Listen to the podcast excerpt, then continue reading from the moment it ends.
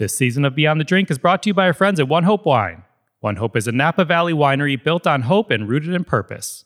Every bottle of their award winning wine supports a meaningful cause. One Hope has donated over $8 million to causes around the world. To learn more about One Hope Wine, the winery, and to join their wine club, go to onehopewine.com. Follow them on Instagram at One Hope and on Facebook at One Hope Wine. One Hope, we thank you.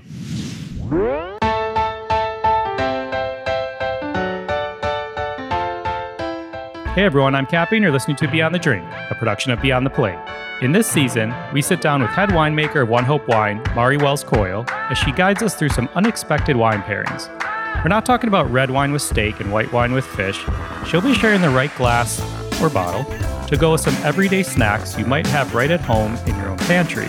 We'll be asking our guests from this season of Beyond the Plate what their favorite snacks are, and then we'll put Mari to the test. We're going to have some fun with this series, so sit back, relax, grab your favorite snack, and please don't forget the wine opener. Hi, Mari. Hi, Cappy. How are Happy you? Happy summer. Happy summer. How's Napa? How's the vineyard, the tasting room, besides being written up all over the place for the most beautiful tasting room in Napa? It's still beautiful, and we are heating up to temperatures that are getting our grapevines ready and rolling. Just hit fruit set. So it's an exciting time here. The countdown's on to harvest. I love it. When's harvest? Remind me. We will be harvesting Sauvignon Blanc in August.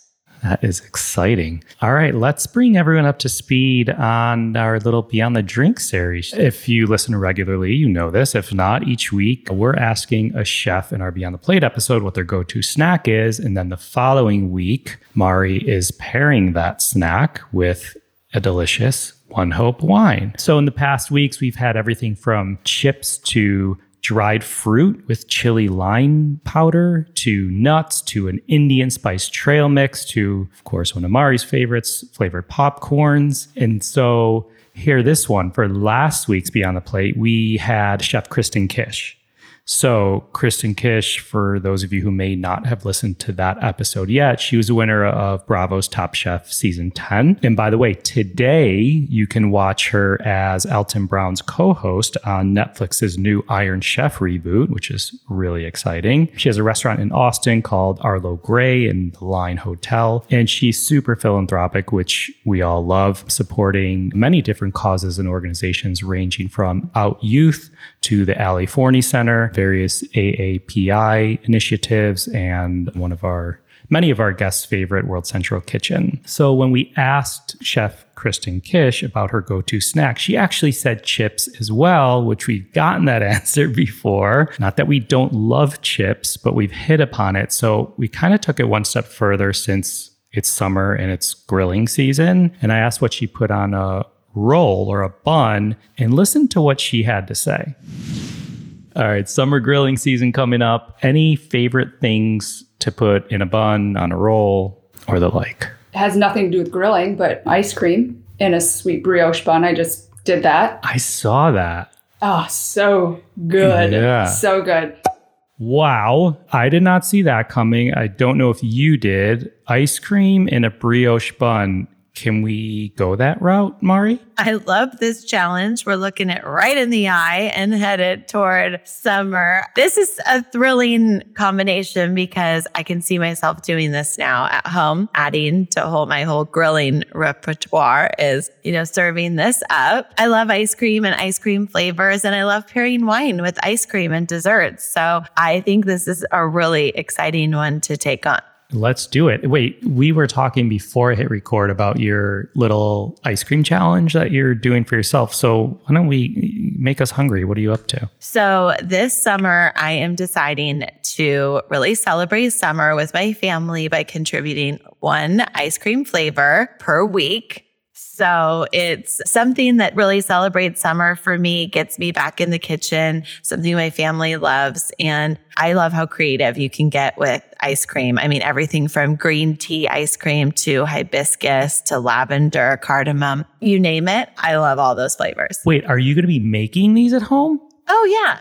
Oh, I should have known, of course, Miss Cook herself. In my mind, I'm like, oh, she's going to be ordering like from this place one week and this place one week. But of course, you're making it. That's hilarious. Yes, no, I'm getting out my ice cream maker once again, adding the espresso ice cream to the lineup. So many great flavors and all the fresh fruit of the season. I can't wait. Oh my gosh, I love it. Okay, let's dive in. Brioche bun ice cream, kind of like an Italian ice cream sandwich, if you will. Yeah. Yeah, I think this sounds amazing. I mean, those sweet brioche buns are incredible and can have this amazing flavor. What goes right to my head is right now a strawberry ice cream and really, yeah, sandwiching that in the bun and serving it with Pinot Noir. It's perfect for this first hit of summer. Pinot Noir is obviously so versatile paired with strawberries, you get a lot of the cinnamon spice that comes from the grape itself and also the barrel aging program. And it is an exceptional pairing. I think that, you know, a lot of times we don't think about pairing wine with dessert. People ask, like, would you actually be drinking wine with dessert? But in my house, yeah, you're drinking wine all evening long. You know, you're just getting things started at sunset. And that's probably when I'd be serving this on my deck. I love that you say that. I actually remember working at a restaurant in Miami and I loved the one of the owners of this restaurant. He was a super smart restaurateur and you know, you get to dessert and a lot of times the server won't ask you if you want something else because it's done or a lot of people may or may not be off put by a dessert wine or may not have had a great dessert wine. And this guy I worked for used to always say, offer the guest a half glass, you know, with their dessert. Like maybe the wine they're drinking still goes with that apple tarte tatin they're ordering or the chocolate budino or whatever it may be. Yes. I love that. That's what you need. You need a half glass just to enjoy, savor, continue into a whole different flavor. I think this is a really fun idea, the ice cream and the brioche bun, because you can mix it up and add new flavors. Pairing with Pinot Noir, of course, strawberry goes really well. Rhubarb, you could add really any pomegranate. You could even do a mint. A lot of people love mint ice cream. Fresh mint ice cream would be delicious. Mint, chocolate, cherry, all those ice cream flavors would pair perfectly with Pinot Noir. I got one for you and shout out to my friends Michelle and Adam Boxer. We were in Tuscany one time and everybody was ordering the gelato from this little gelateria but Adam went ahead and ordered the gelato on the brioche roll, the brioche bun, and it was a fig flavored gelato that he did. So there's a little bit of inspiration for your ice cream weeks, Mari. Oh, yes.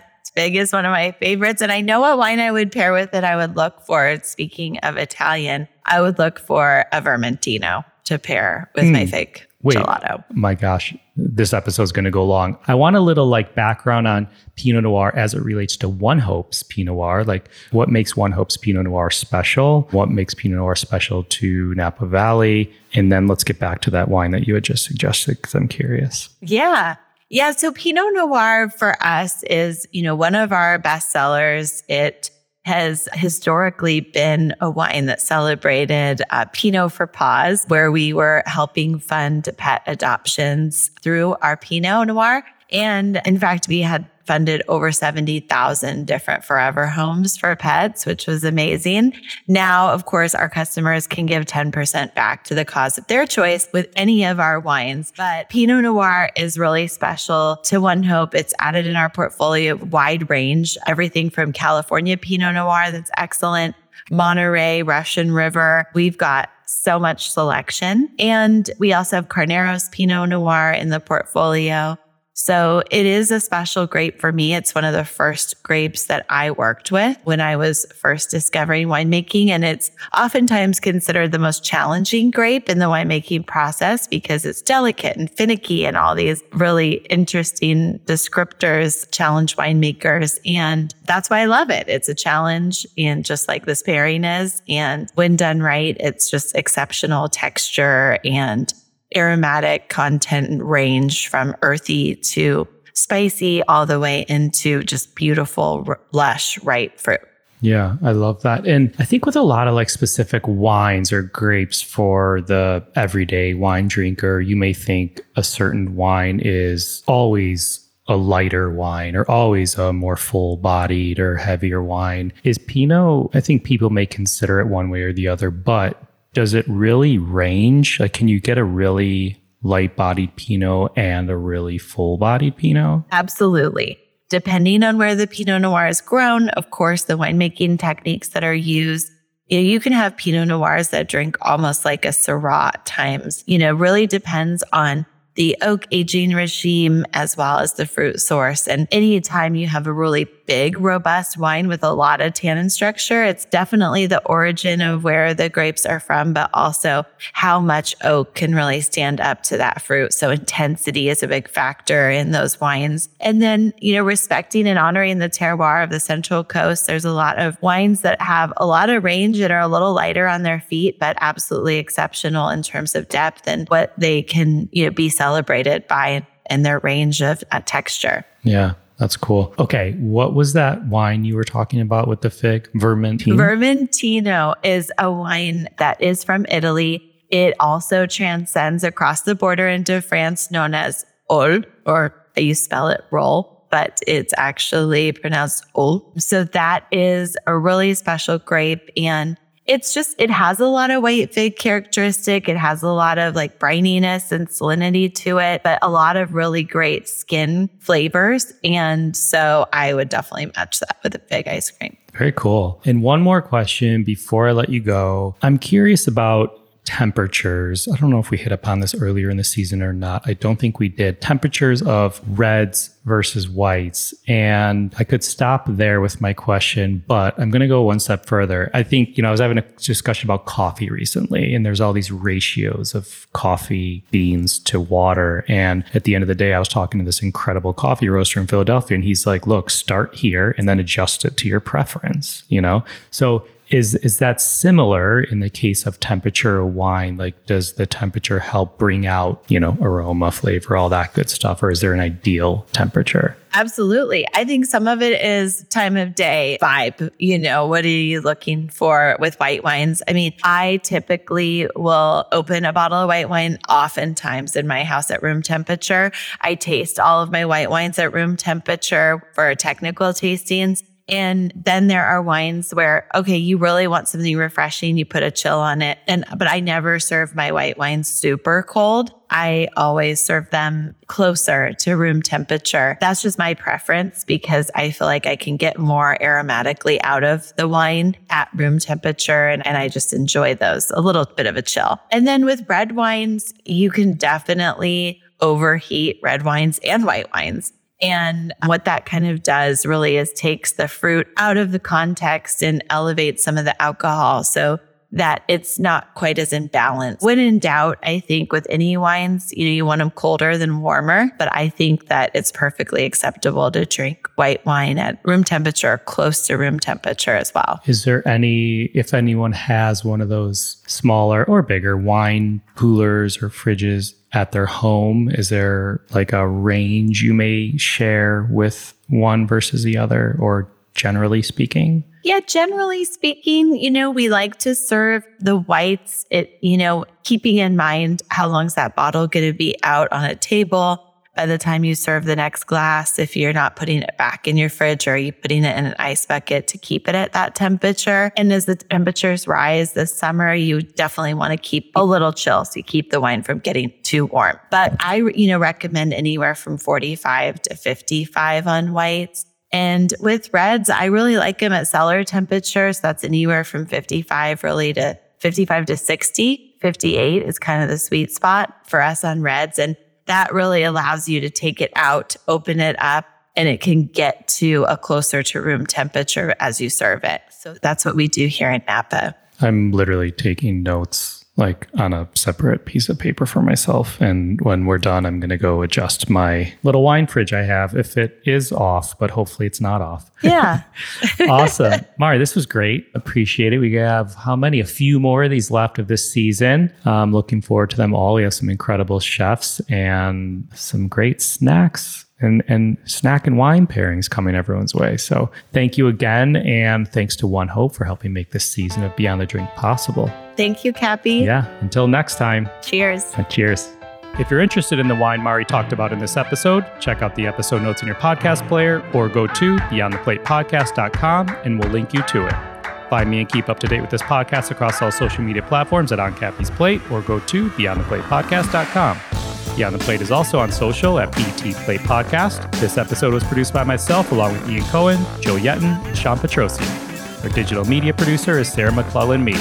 Our music has been composed by Goldfort. Find him at iGoldfort. As always, special shout out to my wife, Katie. If you have a moment, we love and appreciate it if you could rate or review and subscribe to this podcast on your listening site of choice. Thank you for listening to Beyond the Drink, a production of Beyond the Plate. I'm Cappy.